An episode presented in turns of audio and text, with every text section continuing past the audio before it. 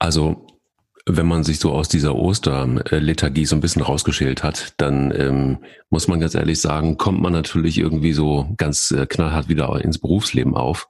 Man könnte es aber auch sagen, mit anderen Worten sagen, äh, man könnte es so beschreiben, ich bin noch kein Sack Kartoffeln.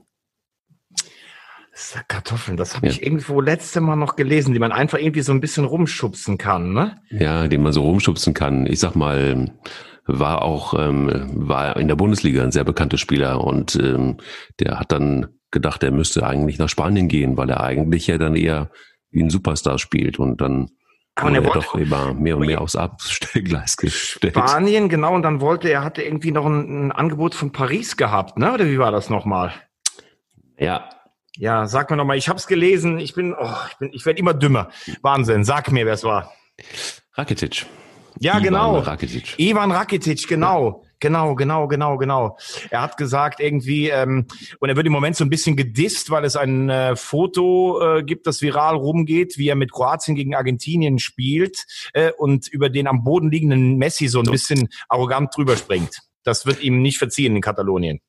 Ja, äh, vielleicht, äh, vielleicht könnte man ihm äh, einfach mal eines verpassen, nämlich Eier. Wir brauchen Eier. Der Podcast mit Mike Kleiss und Thomas Wagner. Sag mal, Thomas, weißt du eigentlich, was Rakitic äh, in Barcelona verdient, so ungefähr? Hast du da irgendwie Du hast doch immer so viel Wissen mit, mit, mit Zahlen, kennst du dich doch aus. Also wenn sich einer mit Zahlen auskennt. Ja klar, also wenn, äh, ich könnte jetzt einfach mal sagen, also wenn einer immer gut gewirtschaftet hat in seinem Leben, dann war ich das. Nicht. ähm, ich würde mal sagen, Rakitic verdient in Barcelona, das ist, ich glaube, der teuerste Kader der Welt, ich würde sagen 10 Millionen. Und das ist dann immer noch, das ist ja, das ist ja nix. Also nix. Das ist ja, das nix. ist ja nix. Es ist ja wirklich nichts. Das ist ja nichts. Also wenn man sich, wenn man sich einfach mal äh, Manuel Neuer anguckt und der jetzt einfach für den neuen Vertrag, der ja auch nicht so lang gehen soll, nur bis 2025. Ja. Also das da ist er ja auch erst 39. Ist er auch erst 39. Also wäre er fast in einem Alter wie Dino Soff. Nur, naja, äh, nur anders eben. Manu Nationale, ne? Manu Nationale, der, der Manu mit den goldenen Händen. Ähm, der verlangt 20 Millionen. Ich finde, das ist adäquat. Wie siehst du es? Also ich meine, wenn man dich auf Zinne bringen will, braucht man ja eigentlich nur sagen, Manuel Neuer bei München und 20 Millionen. du kennst mich so gut mittlerweile. Ich, ich sag dir ganz ehrlich, ich bin tatsächlich ein bisschen fassungslos. Und das hat äh, nichts damit zu tun, dass ich ich bin kein, ich bin kein großer Manuel Neuer Fan, weil mich nervt das, wenn er da immer seinen Arm hebt bei jedem Gegentor. Ich, Manuel Neuer, bin bezwungen worden, gibt's doch gar nicht. Ich finde auch seine Art so ein bisschen alle zu blockieren, die um ihn herum sind, sei das früher Adler, der mal zurückkam, sei das Testegen vor der WM, auch dieser Machtanspruch. Aber man muss natürlich schon sagen, dass er schon fast wieder an der, an seiner besten Form ist und in der Form, in der er im Moment ist, gehört er sicher zu den drei, fünf besten Torhütern auf der Welt, gar keine Frage. Und ich hatte so ein bisschen den Eindruck, dass sich die ganzen Sympathien rund um den Nübeltransfer, Weiterverlängerung neuer, sich so alle gar keiner vorstellen konnte, die Bayern ohne Neuer. Jetzt hat Thomas Müller verlängert, jetzt Neuer noch, das wäre auch was für die Seele. Und dann kommt in so einer Zeit raus, dass Thomas Groth, sein Berater, ehemaliger Spieler von Borussia Dortmund, damals Pokalsieger geworden und vom HSV, der eigentlich als einer der besonnenen, seriösen der Branche gilt, dass der angeblich 20 Millionen pro Jahr fordert. Das muss man sich mal vorstellen für jemanden, der schon 34 ist ich hatte eigentlich auch mit der äh, Machtübernahme von Kahn oder dass der immer stärker dazukommt, auch gedacht, dass der auch ein Befürworter wäre. Ich finde es unglaublich in der heutigen Zeit und äh, die Referenzgröße soll angeblich Lucas Hernandez sein, der 24 Millionen im Jahr verdient, der wohl beste Innenverteidiger der Liga, wie Killer Kalle gesagt hat. Ja, also ich bin gerade ein bisschen sprachlos. Was sagst du dazu? Weil du ja auch das Ganze immer, ich gucke ja immer aus der emotionalen Brille drauf, bin schnell auf Zinne, aber du bist ja auch jemand, der PR-Beratung, Imageberatung überhaupt sich damit auskennt. Was ist das für ein Zeichen in der heutigen Zeit? Boah, ist ähm, auf jeden Fall ein Zeichen nach dem Motto, alles ist mir alles egal. Ich will einfach mein Ding machen, ich will das durchdrücken und ich habe irgendwie auch das Recht dazu. Das ist ja das, was, was Manuel Neuer eigentlich immer wieder von sich gegeben hat und auch immer wieder signalisiert hat, dass er eigentlich derjenige ist, der das bestimmen kann. Also er ist halt eben Manu Nationale, ähm, er ist Bayern-Torhüter und er gibt vor, nicht jemand anderes gibt vor. Das ist die Haltung, die er immer schon gehabt hat. Und er hat auch, als Nübel eingekauft wurde, erinnerst dich, ähm, hat er ja auch gesagt, es ist mir total egal, wer da jetzt gekauft wird. Es ist mir total egal. Ich spiele und ich will jedes Spiel spielen. Ähm, du hast es irgendwann mal völlig richtig gesagt und da zeigt sich ja auch so ein bisschen einfach auch so wahrscheinlich auch so ein bisschen der Charakter von Manuel Neuer, dass er ähm, ja, ja, dem äh, das ein oder andere Spiel schon mal herschenken hätte können an Testegen, wenn es um die Nationalmannschaft zum Beispiel gegangen ist. Hat er auch nicht, sondern hat gesagt, ich spiele, das ist mir ganz egal. Und äh, am Ende bestimmt immer noch der Bundestrainer, ja, klar, dafür gibt's ihn ja auch, aber gefühlt ist Manuel Neuer ja auch Bundestrainer. Und er ist auch Bayern-Trainer und er ist auch Manager. Also er kann eigentlich alles, dieser Manuel Neuer. und, und unser Technikchef lacht gerade. Ja klar, es ist ja auch lächerlich irgendwo. Also ich meine, auch die 20 Millionen sind lächerlich. Also das wird, wird unser Technikchef äh, Thorsten äh, auch wissen. Wenn er jetzt sagen würde, pass mal auf, Jungs, es ist alles gut und schön.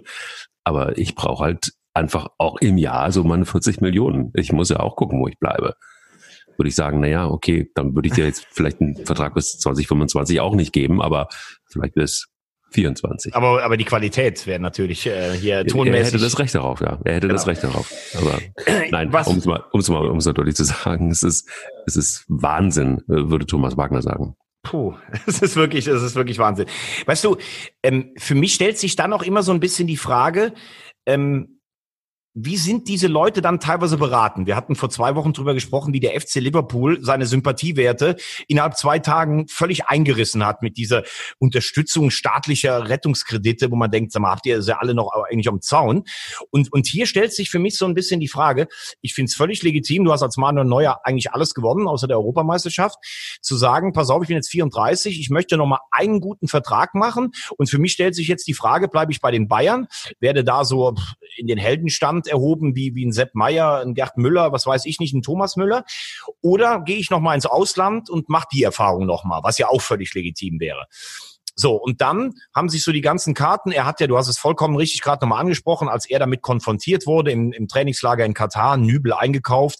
Es heißt, sie würden dem Spieler abgeben. Kannst du dich noch erinnern, wie er auf diesem Thron saß, diese Presserunde? Ja, ja. Und äh, also, entschuldige mal, ich, Manuel Neuer, der beste Torwart des Universums seit 20 Jahren, der jedes Tor, was er reinbekommt, das ist unberechtigt geschossen, wie mein Arm auch immer signalisiert. Ich werde doch nicht so einem kleinen Schalke-Fuzzi da ein paar Spiele im Pokal abgeben. Also so war es ja. Und das war ja eine knallharte äh, Aussage, wo man schon dachte, hm, ich glaube dabei, das ist bei dem nicht so gut angekommen, dass die Bayern versucht haben, da einen talentierten äh, Spieler zu verpflichten. So, und dann hättest du ja normalerweise gedacht, okay, jetzt kommt Kahn dazu. Kahn hat selber bis 38 bei den Bayern gespielt. Der ähm, ist erklärter alter, eher neuer Freund, dass du sagen würdest, pass auf, wir verlängern das Ganze jetzt vielleicht mal um um drei oder vier Jahre, da bist du so alt wie ich. Und wir machen das so, du kriegst ja, irgendwas zwischen 12 und 15 Millionen. Da wirst du wahrscheinlich später in äh, Gelsenkirchen, Bismarck auch nicht jetzt gerade in der Trinkhalle rumlungern müssen. Und wir sagen dann, du hast auch ein bisschen was verzichtet. Das ist dann gut fürs Gemüt der Leute und du bleibst unsere Nummer eins dass er jetzt in einer Zeit, wo die Vereine gar nicht wissen, äh, wie viel Kohle sie zur Verfügung haben, selbst die Bayern müssen wahrscheinlich irgendwann rechnen, in einer Zeit, wo du sagst, dass Existenzen auf dem Spiel stehen und dass dann der Kapitän der deutschen Nationalmannschaft, der ja auch gern immer mit gutem Beispiel vorangehen möchte, ähm, 20 Millionen pro Jahr fordert, um so viel zu verdienen wie Lewandowski und knapp unter Hernandez. Da muss man sich natürlich auch fragen, ob die Bayern sie damals alle Sinne beisammen hatten, für einen verletzten Weltmeister, der keine Tore nach vorne schießt, 24 Millionen zu schießen, ob er sich damit nicht echt ein großes Eigentor geschossen hat. Es zeigt aber auch, von seiner Seite wird diese Zahl nicht durchgestochen worden sein. Ich denke mal, das ist eher von Bayern Seite durchgestochen worden. Und ähm, ich glaube, dass die Ehe Bayern-Neuer von einer großen Zerreißprobe steht. Und das ist das, was ich überhaupt nicht verstehe, dass er das jetzt aufs Spiel setzt, ehrlich gesagt. Also ich meine, er, er, er hat einen guten Stand da, er ähm, ist 34, er hat irgendwie so gut wie alles erreicht, was er erreichen äh, konnte. Und äh, ich verstehe das warum nicht, ehrlich gesagt. Es ist, es ist einfach nur, ist er einfach nur gierig? Ist er, ähm, äh, keine Ahnung, verwöhnt? Ist er schlecht beraten? Ist er, keine Ahnung. Ich verstehe den Zeitpunkt, also ich finde, der Zeitpunkt ist klar, aber ich verstehe nicht, warum man es jetzt machen muss. Also warum man sich da jetzt derart ähm, weil, weißt du, was er im Moment verdient? Weil das wäre dann, also, gefühlt ist es so, dass er da einfach nochmal fünf Millionen oben drauf packt auf, das, auf sein Jahresgehalt. Also ich äh, glaube, dass er zwischen 12 und 15 verdient. Also ich ja. habe die Verträge ja auch alle nicht gesehen. Ne? Das ist das ist das Handelsübliche. Da musst du aber auch dann sagen, Lewandowski hat auch 15 verdient. Wir haben letztes Mal darüber gesprochen. Ähm, was die, was die Millionenstars auch bereit sind zu geben. Wir hatten damals auch über die Nationalmannschaft gesprochen, wo jeder vielleicht 100.000 äh, gegeben hat. Ähm, Im ersten Moment muss man sagen, jeder, der was gibt, ist erstmal gut. Aber es ist natürlich teilweise lächerlich, dass wir hier darüber sprechen, ob einer von 15 Millionen eine Million oder zwei Millionen abgibt. Also selbst wenn der jetzt fünf Millionen spenden würde in dem einen Jahr, das würde ja, würde ja für seinen weiteren Lebensplan nichts ausmachen. Und ich finde, du siehst äh, zwei Sachen dabei. Wir haben ganz oft da, Entschuldigung, ich habe gerade einen Kaffee getrunken. Du siehst ganz oft ähm, bei der Planung der Bayern zum Beispiel, ein Hernandez. Sie wollten unbedingt, also Hummels sollte weg. Dann wollten sie jemanden kaufen. Ah, Weltmeister kommt von Atletico Madrid. Haben wir beide schon festgestellt, boah, der hat 80 Spiele für Atletico und ich glaube ein Tor geschossen. Also eine Offensivwaffe ist das auch nicht. Dann kaufst du den für 24 Millionen Jahressalär. Dann fangen natürlich die anderen in der Kabine an zu denken, boah, Lewandowski, Müller, und Neuer, warum kriege ich nicht so viel? Das ist ja das, was, glaube ich, wir Otto Normalverbraucher gar nicht nachvollziehen können, dass diese Spieler sich auch darüber definieren, wo sie in der Gehaltsstruktur stehen. Da geht es dann gar nicht darum, wie viel Geld habe ich am Konto, sondern wie viel verdiene ich im Gegensatz zu den anderen. Und das Zweite, was ich echt schwierig finde, du hast jetzt Nübel verpflichtet, ein talentierter Torwart. Viele sagen, in dem Alter vielleicht der talentierteste. Aber der hat ja noch nicht eine Saison nachgewiesen, dass er auf ähnlichem Niveau überhaupt spielen kann. Der hat Schalke letztes Jahr in der Rückrunde hat er unter der Nervenbelastung Abstiegskampf gut gespielt. Jetzt hat, haben seine Nerven total geflattert. Und überleg dir mal, als Oliver Kahn kam, hat der schon ein europäisches Halbfinale mit dem KSC gespielt. Als Neuer kam, der war Pokalsieger und hat ein europäisches Halbfinale mit Schalke gespielt. Nübel hat drei Vierteljahr Erfahrung bei Schalke und soll dann die Nummer eins sein. Boah, das ist ein Risiko für die Bayern. Sag mal, aber ich, ich stelle jetzt mal eine ganz andere These nochmal auf und äh, vielleicht einen anderen Blickwinkel. Äh, da kann man mich gerne verschlachten, aber ich stelle mal einfach eine ketzerische Frage. Warum sollte ein Manuel Neuer nur, weil Corona ist, auf Verhandlungen verzichten oder auf Kohle verzichten, die er vielleicht unter normalen Umständen eher gekriegt hätte, als es jetzt im Moment der Fall ist? Also warum sollte er das tun? Ähm, es ist letztendlich ganz einfach knallhart ein Geschäft. Und ähm, es ist einfach zu viel der Romantik, dass man sagt, hm, ja, jetzt müssen sie alle geben, jetzt müssen auch die Stars verzichten. Und ja, das wäre natürlich rein ethisch bestimmt eine feine Sache. Man sieht ja, wie das, wie, wie super das funktioniert bei der Nationalmannschaft, ähm, hm. mit welchen enormen Summen da um sich geschmissen wird. ähm, und man sieht ja auch, man sieht ja auch, wie, wie, wie wunderbar das funktioniert. Das, also, also, da habe ich ehrlich gesagt viel mehr Respekt vor dem Bruno Labadia, zu dem können wir gleich noch kommen, weil der gleich mal von Anfang an auf die Hälfte seines Gehalts verzichtet, bevor ähm, es wieder losgeht mit Fußballspielen. So, da finde ich, da wird dann langsam ein Schuh draus, wenn wir von Solidarität im Fußball sprechen. Aber es gab immer schon Ich-AGs und äh, ich glaube, das Modell Ich-AGs im Fußball ist immer äh, brutaler auch geworden. Und ich stelle mir jetzt auch die Frage, wenn ich mich jetzt in so eine Manuel Neuer reinversetze oder wie sie auch alle heißen, ähm, warum? Also irgendwann wird wieder Fußball gespielt, das ist irgendwie sonnenklar, dann werden sie mich brauchen. Ähm, ähm, und ähm, warum soll ich denn jetzt, wenn ich jetzt in die Verhandlungen gehe, muss ich doch im Grunde genommen rein unternehmerisch denken, dran denken, was ist eigentlich nach Corona?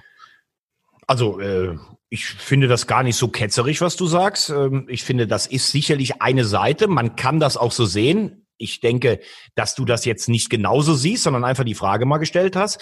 Dann muss ich dir aber die Frage zurückstellen, wenn ich mich ständig als großes, auch moralisches Vorbild, als Nationalmannschaftskapitän hinstelle, als Bayern-Ikone, die ich werden möchte und immer von der Bayern-Familie spreche und was weiß ich nicht, dann muss man sich schon auch die Frage stellen, Junge, kannst du nicht in dem Moment auch vielleicht mal auf deine persönlichen Ambitionen ein bisschen verzichten und äh, bleibst bei deinen 12 bis 15 Millionen, die, wie gesagt, das ist ja Geld, das kannst du ja gar nicht mehr ausgeben. Es sei denn, du machst irgendwelche Transaktionen, wie es Boris Becker früher mal gemacht hat oder sowas.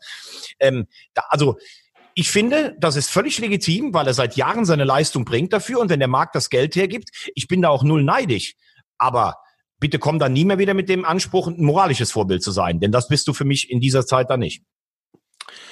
Ja, moralisches Vorbild ist ja, glaube ich, das, was ihm ganz wichtig ist. Und das ist, glaube genau, ich. Genau, das habe ich ja gerade damit gemeint. Genau. Ja, ja, und das ist, das ist genau eigentlich die Problematik. Wie soll sich jetzt so ein Verein verhalten, ist für mich die Frage. Also ich glaube, wenn, wenn so ein Verein das jetzt einmal mitspielt und dann kommen wir dann doch schon wieder auf diese Zeiten, nämlich Corona zurück, ähm, machst du ja eigentlich eine gewaltige Tür auf, oder? Sehe ich das falsch? Nee, ich glaube, siehst du total richtig, ähm, weil ich glaube einfach, dass halt niemand weiß, wie sich das jetzt gerade entwickelt. Wir hatten ja vor zwei Wochen mal über das äh, Beispiel Kaderplanung Borussia Dortmund gesprochen. Ich mache jetzt einfach nochmal einen, anderen Vergleich um das ja auch mal vielleicht zu illustrieren. Kai Havertz waren sich alle einig, der geht am Ende dieser Saison für sagen wir mal 100 bis 120 Millionen. Die Bayern hat man aus seinem Umfeld so gehört, hat er eigentlich nicht so richtig viel Bock drauf, würde wahrscheinlich eher lieber Premier League oder, oder Spanien gehen. Sagen wir mal, er, Leverkusen erlöst 100 Millionen. Dann können die natürlich für das Geld können die vier, fünf Spieler des Kalibers verpflichten, das Leverkusen immer verpflichtet, talentierte Leute in der Bundesliga, die den nächsten Schritt gehen wollen, aus Südamerika, irgendwelche Spieler. Und ähm, so können sie sich dann eigentlich ein bisschen breiter aufstellen. Jetzt wird für Havertz maximal noch jemals 50 Millionen bezahlen. Da denkt Leverkusen wahrscheinlich dann auch, naja, für das Geld behalten wir dann lieber selber. Ist meiner Meinung nach ein, der nächste deutsche Weltklasse-Spieler. Also so müssen ja auch Vereine rechnen. Und für die Bayern selber, also ich bin wirklich ein bisschen verwundert darüber, dass jemand so lange bei den Bayern ist, neun Jahre jetzt da, neuer. Der hat mit den Bayern alles gewonnen, was es zu äh, gewinnen gibt, dass man da nicht irgendwie so im Vorfeld ganz offen mit, offen, ähm, äh, mit, mit offenem Visier sich hinsetzt und sagt, passt mal auf, Leute. Der ist 34, wir als Verein trauen ihm das drei Jahre noch zu, danach müsste man mal gucken. Da sagt Neuer, ich würde gerne fünf haben. Ja, Junge, pass auf, da bist du 39, du hast anderthalb Jahre gefehlt wegen Mittelfußbruch, ist ein bisschen zu riskant. Aber was möchtest du denn verdienen? Ja, ich möchte so viel verdienen wie der Hernandez. Ja, gut, das können wir nicht bezahlen, das war letztes Jahr vor Corona, aber du möchtest doch deinen Status als Bayern-Legende auch nicht verlieren. Ja, aber vielleicht möchte ich noch mal ins Ausland. Kannst du ja alles drüber reden. Ich habe hier das Gefühl, das Ganze ist so ein bisschen komisch gelaufen. Erstmal haben die Bayern ohne sein Zutun oder sein Wissen Nübel verpflichtet. Dann mhm. kam wohl Salihamidzic zu ihm und hat gesagt, sag mal, würdest du im Pokal und in ein paar Champions League Spielen, wo es um nichts geht, ein paar Spiele abgeben? Darüber war er total entrüstet. Und da siehst du mal, wie schnell dann auch so eine Verbindung auch in die andere Richtung laufen kann. Also ich hätte es nie gedacht, bis vor einer Woche nicht, aber ich habe das Gefühl, äh, ich will nicht sagen Tischtuch zerschnitten, aber dass die äh, Romanze Bayern Neuer äh, auf jeden Fall sich ein Krisenjahr nimmt gerade. Tja, ich würde einfach nur sagen, puh, da kommt noch einiges auf uns zu. Mhm. Aber sag du mir doch mal, du bist doch das Orakel. Du hast eine Trefferquote von über 90 Prozent. Ähm, am Wochenende, wie gesagt, haben mich äh, diverse Frauen angeschrieben, die sich den Podcast angehört haben, dass du eine so dermaßen erotische Stimme hättest, du könntest auch andere Genres bedienen. Also sag mir mit dieser Orakel-Erotikstimme, bleibt neuer oder geht er? Ich glaube, da muss ich jetzt erstmal drüber nachdenken. ich bin ich fix und fertig. Ähm, ja, ein bisschen peinlich berührt, ehrlich gesagt auch. Ähm, Warum? Also, jetzt, ihr merkt, ich, ich, ich fange an zu stottern.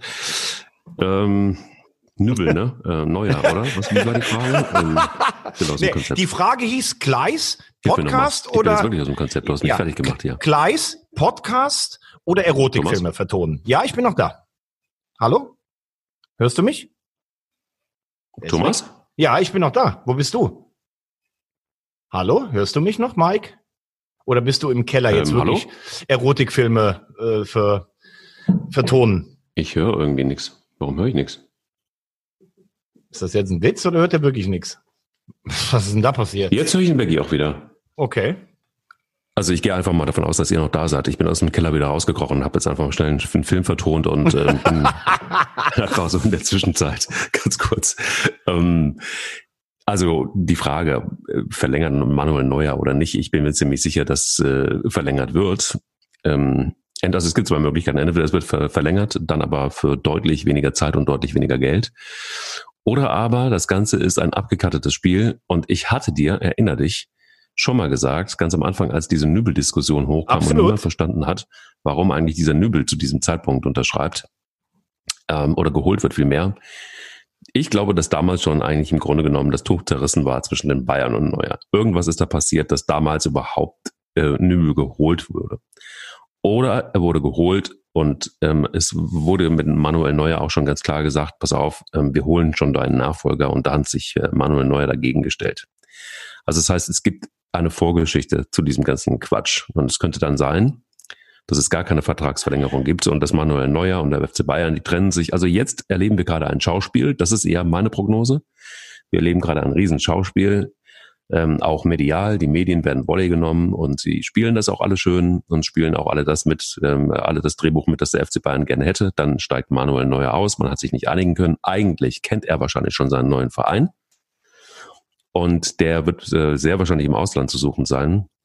Und somit ist die Tür dann offen für Nübel. Das ist meine Prognose.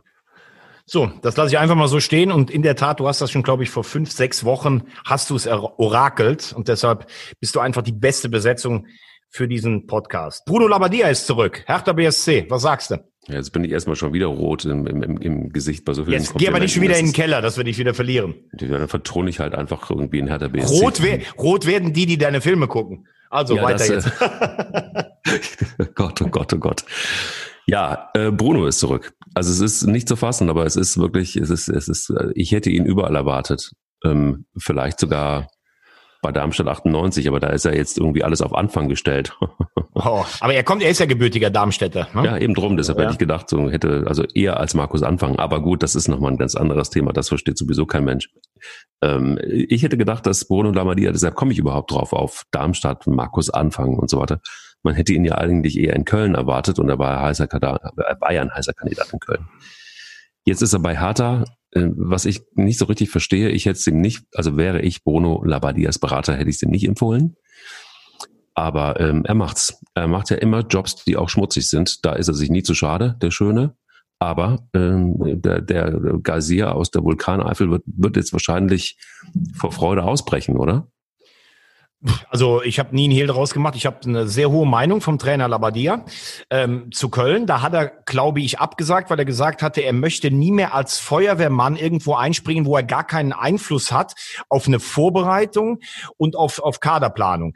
Äh, bei Hertha ist er sechs Punkte vor dem Relegationsplatz und er hat jetzt gefühlt noch mal fast einen Monat an Vorbereitung, bis wir wieder Fußball spielen. Das ist dann schon eine andere Situation. Ich glaube, er hätte gut nach Köln gepasst, wobei Köln hat das ja mit Gistol und Held in der Situation sehr, sehr gut gemacht, dass man da die nächste Saison mal abwarten muss, weil Markus Gisdol am Anfang immer funktioniert und dann später nicht mehr. Das haben wir auch schon besprochen. Ähm, zu Labadia selber. Es gibt ja dieses wahnsinnig, äh, ja, wie soll ich mal sagen, kreative Vorurteil, äh, Bruno, der kann nur Feuerwehr und kann nur für ein halbes Jahr. Ich stelle einfach nur mal die Fakten dar. Mit Darmstadt aufgestiegen, mit Kräuter Fürth in der zweiten Liga Tabellenplatz 6 belegt, mit Leverkusen ins Pokalfinale gekommen, mit dem HSV ins Europapokal-Halbfinale gekommen, Stuttgart mit zwölf Punkten zur Halbserie übernommen, gerettet, zweimal nach Europa und ins Pokalfinale geführt, den VfL Wolfsburg gerettet und nach Europa geführt, den HSV in einem wahnwitzigen Relegationsdrama gegen Karlsruhe gerettet und ähm, ja, also er hat in, in Stuttgart knapp drei Jahre gearbeitet, er hat in Wolfsburg anderthalb Jahre gearbeitet, er hat den HSV übrigens in der Saison danach auf Platz zehn geführt. Also dieser Schwachsinn, von wegen, der kann nur ein halbes Jahr, ist einfach totale Unwissenheit und ist Bullshit.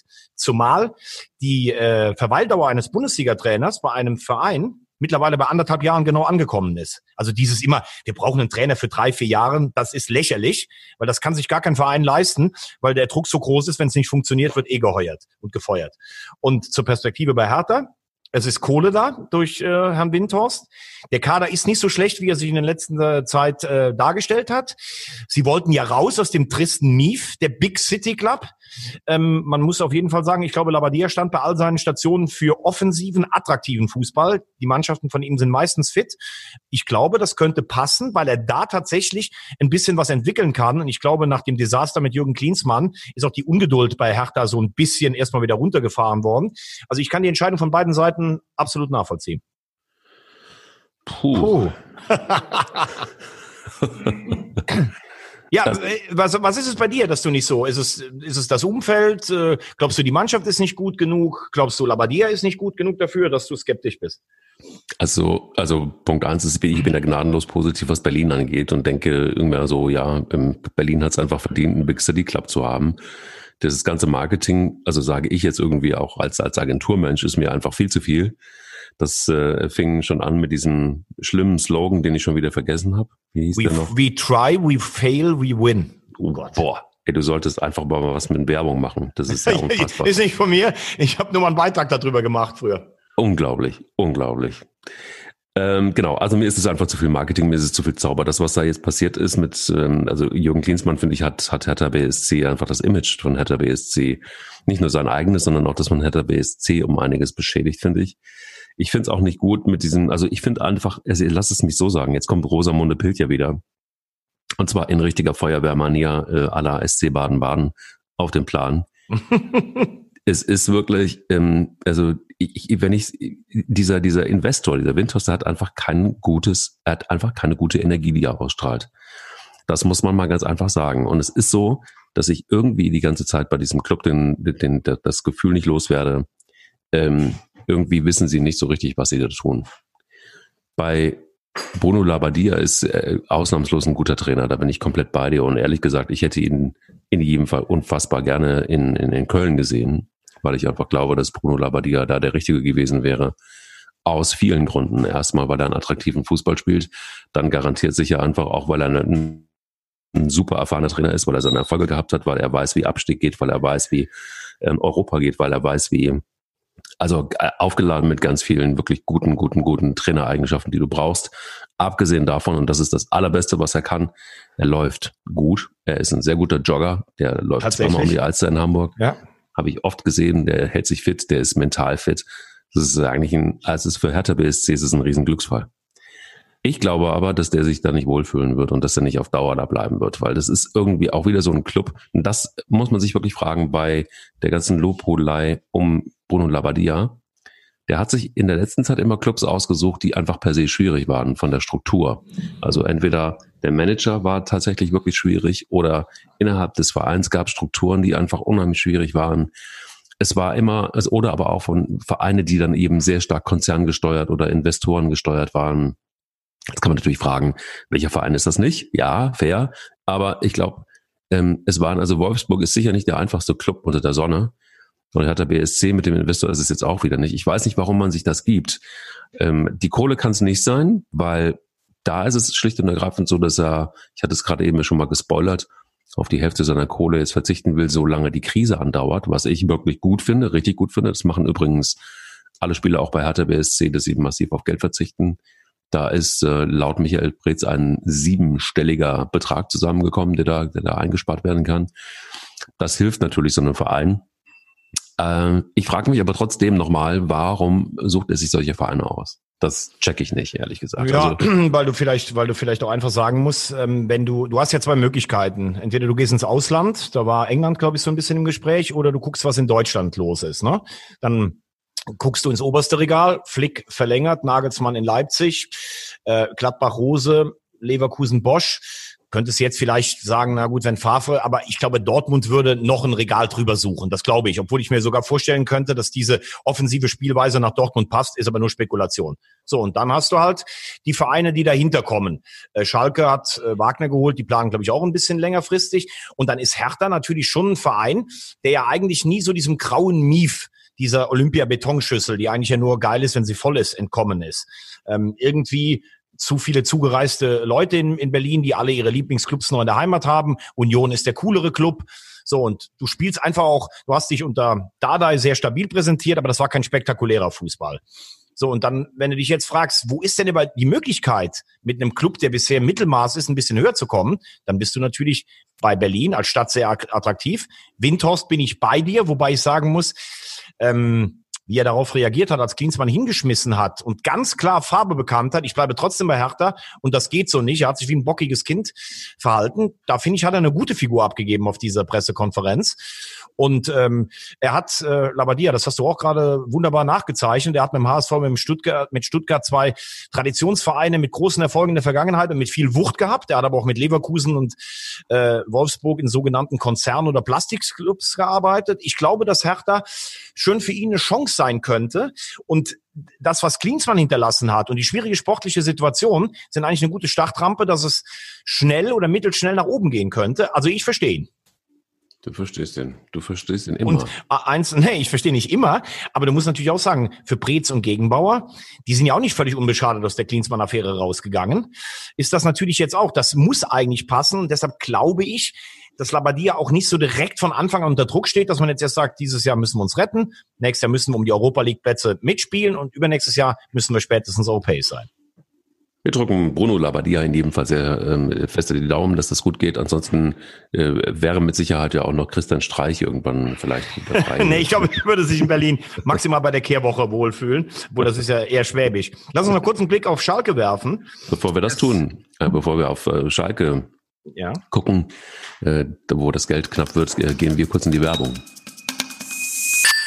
Ja, ähm, es ist natürlich im Moment äh, in vielen Wirtschaftszweigen ganz, ganz schwierig. Ich denke da natürlich vor allen Dingen an Gastronomie, Restaurants, äh, Kneipen und offenes Geheimnis, wir haben letzte Woche darüber gesprochen, wenn ich in Köln unterwegs bin, du flüchtest ja immer von mir nach Hamburg, dann ist das Friesenviertel natürlich eine richtig gute Anlaufstation und äh, mein absoluter Lieblingsladen, das Heising und Adelmann, gibt ja die Tagesbar und das normale Heising und Adelmann. Super Essen abends, äh, erinnert an eine Sterneküche. Ganz, ganz äh, tolle Bar vorne. Hinten wird getanzt. Dann gibt's diesen Biergarten. Warum erwähne ich das? Weil bei der Europameisterschaft äh, und bei der Weltmeisterschaft hat er immer ein WM-Studio aufgebaut. Habe ich auch schon moderiert. Ist ganz, ganz toll, ganz, ganz lauschig. Und ich finde gerade ähm, er hat, äh, wir hatten damals mit ihm gesprochen, mit dem Besitzer Peter Heising, der ein persönlicher Freund von mir ist und äh, hat gesagt, ach, wir platzieren mal Werbung bei dir im Podcast. So, und äh, jetzt ähm, ist im Moment ein bisschen Sabbat und Essig. Die Friesenstraße habe ich noch nie so leer gesehen wie letzten Samstag. Aber ich finde, ähm, dann stehen wir auch beide dazu, also beide Seiten, du, Mike und ich und äh, das Heising und Adelmann auf der anderen Seite und wir machen Werbung, wenn die Gastro wieder aufmacht, dann unbedingt ein kaltes Kölsch äh, genießen oder gut essen gehen und abends ein bisschen abfeiern im Friesenviertel in Köln. Und ich komme extra von Hamburg nach Köln. Endlich, es gibt auch alkoholfrei. Ja, du, das ist das, das ist ja für mich sowieso, das, das ist ja mein Wasser quasi. Also insofern, genau. Insofern treffen wir uns dann da und dann flüchte ich nicht mehr vor dir, mein Schatz. Schalke 04, ähm, wenn es schon um, ähm, ja, um, um Investitionen geht, die äh, unser Werbepartner tätigt, aber ähm, wie sieht es eigentlich bei Schalke aus? Ist, brauchen die Geld? Ist es vielleicht so, dass, dass wir vielleicht den einen oder anderen Werbepartner rüberschieben sollten zu Schalke 04? ist es soweit oder was, wie siehst du es? Warum ist es überhaupt so? Also ich meine, ist schon ist schon erstaunlich. Also wir hatten ja beide eben mal kurz im, im bei uns in der, in der WhatsApp-Gruppe drüber geschrieben. Es ist eigentlich nicht nachzuvollziehen. Schalke hat ja sehr viel Grund auch. Ne? Das ist ja ein Riesengelände da um die Felddienstarena äh, mit eigenem Hotel, mit dem Parkstadion, wo die Amateure und die Jugendmannschaften spielen. Du hast im Hintergrund immer Tönnies, der sehr viel Privatvermögen auch reingesteckt hat. Du hast diese Wucht der Mitglieder. Ich glaube, wenn jetzt jemand sagen würde, Schalke steht kurz vor der Insolvenz, äh, seid ihr bereit, jeder fünf Euro oder zehn zu spenden, dann wäre direkt eine Million da. Also die Leute geben ja ihr letztes Hemd für Königsblau. Man muss aber natürlich auch sagen, wenn man immer so ein bisschen in die anderen Länder guckt, oh, da ist alles auf Kante genäht dass ein Verein wie Schalke, und da ist er ja nicht der Einzige, also ich möchte mich da bedeckt halten, der HSV war ja vor zwei, drei Jahren in einer ähnlichen Situation, ähm, der eigentlich Stammgast in den letzten Jahren in Europa war, dass der wirklich richtig harte finanzielle Probleme hat, dass der Jobst, äh, der Finanzchef, dann sagt, boah, wir sind Ende Mai, wenn das nicht, wenn nicht gespielt wird, haben wir ein Riesenproblem. Da muss ich wirklich sagen, wenn ich mir den Kader angucke von Schalke 04, wo zwar ein paar Talente drin sind, äh, wir haben Nübel genannt, wo ein, ein Harit äh, ganz ordentlichen Fußball spielen, Winston McKenney, aber das sind ja jetzt keine Supertalente, Superstars dann frage ich mich wirklich, was wird denn da bezahlt auf Schalke? Klar, die sind jetzt, äh, die haben sich jetzt ähm, oder drohen sich zum zweiten Mal hintereinander nicht für Europa zu qualifizieren, aber haben, glaube ich, in den letzten zehn Jahren vier oder fünfmal, äh, äh, ne, viermal Champions League gespielt, viermal Europa League und nur einmal nicht. Also jetzt kommt die zehnte Saison dazu für mich völlig unverständlich und die einzige Möglichkeit, die für mich noch Sinn machen würde aus Schalke-Sicht wäre, es geht ja immer um dieses 50 plus 1, sind wir ein eingetragener Verein, dass man jetzt vielleicht auch ein bisschen Panik macht, dass wenn es eine Abstimmung über die Ausgliederung gibt, dass die Fans sagen, na um Gottes Willen, bevor wir insolvent oder pleite gehen, dann lieber Ausgliederung. Das könnte natürlich auch so ein bisschen eine Strategie sein. Oh, das ist jetzt aber auch wirklich ein kompletter Abriss äh, Schalke 04 gewesen. Ähm, ich glaube, da kann man gar nicht mehr viel zu sagen oder sollte man gar nicht mehr viel zu sagen. Oh, Entschuldigung, dass ich so viel gesagt habe. Ich dachte, du äh, hättest mich jetzt gefragt. Ich wollte dir nicht alles wegnehmen. Aber, aber kannst du, kannst du dir vorstellen, dass man jetzt dieses Horrorszenario Insolvenz und Saisonabbruch auch dafür benutzt, um eine Diskussion, die ja Martin Kind seit Jahren bei der starken Fußballmarke Hannover 96 führt, dass man sie so ein bisschen durch die Hintertür am Schalker Markt platzieren möchte? Das ist ja die Befürchtung, die man immer haben kann, dass es immer Menschen geben wird, leider auch unternehmerisch, die so eine Krise ausnutzen, um Kosten zu sparen, beziehungsweise um in irgendeiner Form unternehmerisch dann ihre Weichen zu stellen. Das ist leider so. Das, warum sollte das im Fußball anders sein? Es ist halt alles Mutmaßung, man weiß es nicht, aber genauso wie ich eine relativ smarte, ähm, ja, ähm, wie soll ich sagen, Strategie bei Manuel Neuer sehe, sehe ich das bei, bei Tönnies auch. Ich meine, der Mann ist Unternehmer, darfst du nie vergessen. Der hat so viel Würste produziert, die können wir im Leben nicht mehr essen. ähm, und ähm, warum sollte der jetzt irgendwas dem Zufall überlassen, wenn es um seinen Club geht? Und es ist sein Club, Punkt aus. Und da wird er mit Sicherheit garantiert auch ähm, das, ja, er wird sich das äh, einverleiben, was er kriegen kann. So ist es nun mal. Das ist ja kein, das ist ja kein Mann, der jetzt irgendwie sagt, ach, das ist jetzt einfach nur ein nettes Hobby, sondern für den gehört ja auch ganz viel unternehmerischer Geist dazu, wenn es um Schalke 04 geht. Und das ist leider auch die Kehrseite der Medaille von Corona, finde ich, dass, dass es eben Leute gibt, die das einfach für sich ausnutzen. Punkt um. Und das sind meistens große Unternehmen und Konzerne. Und ähm, ja, da, weißt du, du siehst es doch. Guck mal, du bist doch selber derjenige, der sagt, naja, eine Nationalmannschaft hat fünf Euro gegeben. Das ist ja auch super. Ähm, und warum sollte es um, im Umkehrschluss so sein, dass man sagt so, ach nee, ich will gar kein Geld haben, ich, ich habe genug und ich nehme dann einfach nochmal aus der Portokasse einfach nochmal 500 Millionen um die Krise zu überstehen. Ja, ich glaube, bei, bei, bei Tönnies kommt ja noch dazu, einerseits ist er Unternehmer, andererseits würde er natürlich gerne auf Schalke geliebt. Äh, er hat sich natürlich mit da, dieser historisch schlechten Rede, die in der Nähe von äh, rassistischen Aussprüchen war, hat er natürlich äh, sich schon ein Rieseneigentor ins Netz gelegt was mich irgendwie so ein bisschen nachdenklich macht, weil wir immer auch darüber mhm. reden, ja, die DFL ist so gut geführt. Also, dass ein Verein wie Schalke, der so oft international dabei war, der so eine unfassbare Fangemeinde hat, der so viel Grund hat, dass der ähm, sechs Wochen ohne Fußball fast schon mit der, äh, mit der Insolvenz, zumindestens mit dem Szenario spielt, das finde ich nachdenkenswert, ohne dass ich die Bücher auf Schalke kenne. Ja gut, aber guck mal, ich meine, äh, gerade deshalb, weil er, weil er diese Rede gehalten hat, muss er geliebt werden. Was ist denn, wenn er sich das Szenario ausbaut, baut, äh, droht jetzt mit der Insolvenz, sagt, huhuhu, das geht ganz schlecht und dann kommt er wieder Phoenix aus der Asche und rettet den Verein und ist wieder der Gute. Kann auch sein. Kann natürlich so. auch sein. Also für mich ist es irgendwie relativ ähm, ja, strategisch nicht unclever, was er da macht. Wenn es denn so kommt, dass er dann sich demnächst hinstellt und sagt, ah, ich habe da noch Geld gefunden, guck mal, ich tue jetzt alles für diesen Verein und ähm, schießt, da die, schießt das Geld rein und ähm, er rettet den Verein somit. Hat er dann auch sein Image wieder aufgebaut. Ist auch Mike, gut. absolut. Rette uns bitte die romantische Vorstellung vom Fußball. Ich bin schon wieder heiß, was du ausgegraben hast auf der EM 72. ja, ich kann dir, ich kann dir nur eins sagen. Schlimmer wird's nimmer. Von wem? das ist so geil. Äh, ich, ich weiß nicht, war das irgendwie nach dem, nach dem, wo wir letztes drüber geredet haben, der Schande von Tirana, wo wir uns nicht qualifiziert haben und dann wurde alles besser. Ich weiß es wieder nicht. Hm. Erinner dich an ein Viertelfinale der EM 1972. Deutschland gegen England wahrscheinlich. Ähm, ja.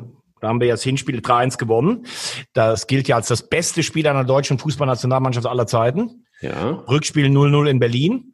Ja. Aber da war man ja dann qualifiziert. Wer soll jetzt schlimmer geht's nimmer äh, gesagt haben? Ich weiß es nicht. Also, es war Helmut Schön. Helmut Schön? Ja, es war Helmut Schön. Nach dem Rückspiel oder was? Exakt. Echt? Okay. Exakt, ja. Er sagte, er sagte, es, ist, es kann nicht, nicht mehr schlechter werden. Das ist das Gute. Es kann einfach nur noch besser werden alles. Wahnsinn. Ja. Also es, es war ja so, äh, der, der Modus wurde ja geändert. Es gab acht, äh, acht Gruppen. Ähm, die Deutschen haben, glaube ich, angefangen mit einem Unentschieden zu Hause gegen die Türken, haben sich aber dann nachher doch relativ souverän äh, durchgesetzt. Und die acht Gruppensieger haben Viertelfinale im Hin- und Rückspiel gespielt und dann eine Viererrunde. Den Modus kennen wir ja schon. Und äh, dann ist Deutschland äh, 72 äh, nach, ich glaube, irgendwann im, im März oder April nach Wembley gefahren. Mannschaft war ersatzgeschwächt, war die äh, Final, war die äh, Revanche für dieses legendäre Viertelfinale 1970 in Mexiko, als der amtierende Weltmeister England mit einer für viele noch besseren Mannschaft als 66, auch wieder Deutschland, England, äh, 2-0 führte und dann 3-2 verloren hat. Dieses sagenhafte Tor von Uwe Seeler, Gerd Müller, Beckenbauer, Peter Bonetti übrigens äh, über Ostern verstorben der legendäre Chelsea-Keeper, dem hat man das alles in die Schuhe geschoben, weil Gordon Banks verletzt war und meiner Meinung nach konnte er maximal am Beckenbauer Tor was. Das ist eine andere Geschichte. Ja, dann fuhr Deutschland dahin, Günter Netzer aus der Tiefe des Raums. Und äh, Sigi Held zum Beispiel hat damals noch mitgespielt, auch äh, solche Leute, die man in einer ganz anderen Ära verortet. Und dann haben die schön mal die Engländer in Wembley 3-1 auseinandergenommen. Das war und da, geil. Und da war es so, dass beim Standball 1 zu 1 Sigi Held im Strafraum gefault wurde. Genau. Elfmeter für die deutsche Mannschaft gab und da hat schön gebrüllt, Günther schießt. Und wollte sich anscheinend zurück auf die Trainerbank setzen, hatte sich dann allerdings ein wenig in der Entfernung verschätzt und purzelte neben der Bank auf den Rasen. und ähm, und äh, Sepp Meyer sagte dann suffisant, das Tor musste er sich später im Fernsehen anschauen. Und hast du den, das ist ja übrigens eine überragende Geschichte, die ich auch noch nie gehört hatte. Ich, also ganz ehrlich, wenn wir Podcast machen, ich freue mich meistens auf die letzte Viertelstunde, was du da alles ausgrabst. Aber hast du mal den Elfmeter von, äh, von Günter Netzer gesehen, wie schlecht der eigentlich geschossen war? Also der ist mit so viel Sahne und Suppe ist der ins Tor rein, mein lieber Gesangverein. Das war echt knapp. Absolut knapp, aber das also der der der ganze Satz, um es nochmal ähm, vielleicht aufzuklären, ähm, schlimmer geht's nimmer. Wir sind ganz unten und das hat einen gewaltigen Vorteil. Es kann nur noch besser werden. Das war so, dass wir vor dem Spiel gegen England war die Stimmung in der Mannschaft komplett am Boden, komplett. Ja, stimmt, äh, stimmt. Richtig, also ich hatte dich eben falsch verstanden. Ich dachte, das wäre nach dem Rückspiel in Berlin, dem 0-0 gewesen. Stimmt, also die fuhren hin und hatten eigentlich nur Angst, eine richtige Packung zu bekommen genau. nach England. Genau, ja, da hast du vollkommen recht. Und das war ja, äh, es war auch dieses, äh, dieses Spiel, Beckenbauer kommt von hinten als Libero nach vorne und dann mit Netzer Doppelpass, vorne Müller ins Spiel gesetzt. Ähm, also mit, mit diesen grünen Trikots, die mir in der deutschen Nationalmannschaft immer gut gefallen haben, hat man, wie gesagt, die Engländer äh, demontiert und im Rückspiel hat dann ein völlig schmuckloses 0-0 gereicht, um äh, zur Endrunde äh, nach Belgien zu fahren. Und ähm, es, ist, es ist auf jeden Fall, zumindest mal äh, sagt man das, dass es ähm, die äh, beste oder stärkste äh, nationale Elf aller Zeiten gewesen sein soll. Siehst du das, bis, wenn man das jetzt mal bis auf heute zieht, genauso? Ja, äh, also es gibt ja immer diese Diskussion, ne, dass man immer sagt, ah ja, heute ist der Fußball viel schneller, viel athletischer, die hätten damals keine Chance gehabt. Da sage ich immer, hast du mal so ein Trikot in der Hand gehabt, was die 60 oder 70 anhatten? Also wenn du da geschwitzt hast, hast du gedacht, du hast sieben Kilo mehr am, am Leib. Dann waren diese Bälle, das waren teilweise, wenn es da geregnet hat, da hast du gedacht, dir schießt eine, eine Steinkugel irgendwo auf den Oberschenkel oder sowas. Ähm, es gibt aber auch Spiele, die ich gesehen habe, 70, dieses legendäre Halbfinale Deutschland-Italien, 4-3 Jahrhundertspiel bei, glaube ich, 52 Grad im Schatten, wie da ein Berti Vogts marschiert ist. 76, das EM-Finale kommen wir nächste Woche auch noch drauf. Also ich, ich bin immer ganz klar der Meinung, wer früher Weltklasse war, der wäre auch heute mit völlig äh, veränderten Trainingsmethoden, mit, mit anderem Material, mit anderen Bällen, wäre der auch Weltklasse. Ähm, ich meine, wir hatten damals natürlich schon, also allein die Achse, Meier, äh, Beckenbauer, äh, Netzer, der ja später bei der WM dann durch Overath praktisch abgelöst wurde, vorn äh, Gerd Müller, da hattest du natürlich, das war schon eine Granatenmannschaft, dann hattest du Spieler wie Haki Wimmer, absolute Weltklasse, der hat sich für, für, für Günter Netzer, hat er selbst immer ironisch gesagt, einen Hüftschaden gelaufen. Dann hattest du Leute im, im erweiterten Kader, wie Berti Vogts, wie Grabowski, wie, wie Bonhoff, die teilweise noch nicht mal gespielt haben im Finale. Uli Hoeneß, der abgegangen ist als, äh, als Spieler. Äh, Krämers von Schalke, also das ist schon, ja, muss man schon, ich glaube, sechs Deutsche nachher auch im All-Star-Team, ich glaube, äh, Paul Breitner auch noch drin. Das ist auf jeden Fall eine, eine Generation voll so vieler Weltklasse-Spieler, wo auch andere Spieler, die auch alle Weltklasse waren, überhaupt keine Chance teilweise hatten, äh, da reinzukommen, dass man schon sagen muss oder, oder sagen darf, die kommen sicherlich äh, als, als Kader unter die Top drei, die Deutschland jemals hatte. Und es gab ähm, einen, einen, einer meiner absoluten Lieblingssätze, hat übrigens, das habe ich recherchiert, die, die. Ach, du hast Frank mal was recherchiert dazu. Ich bin erstaunt. total, total.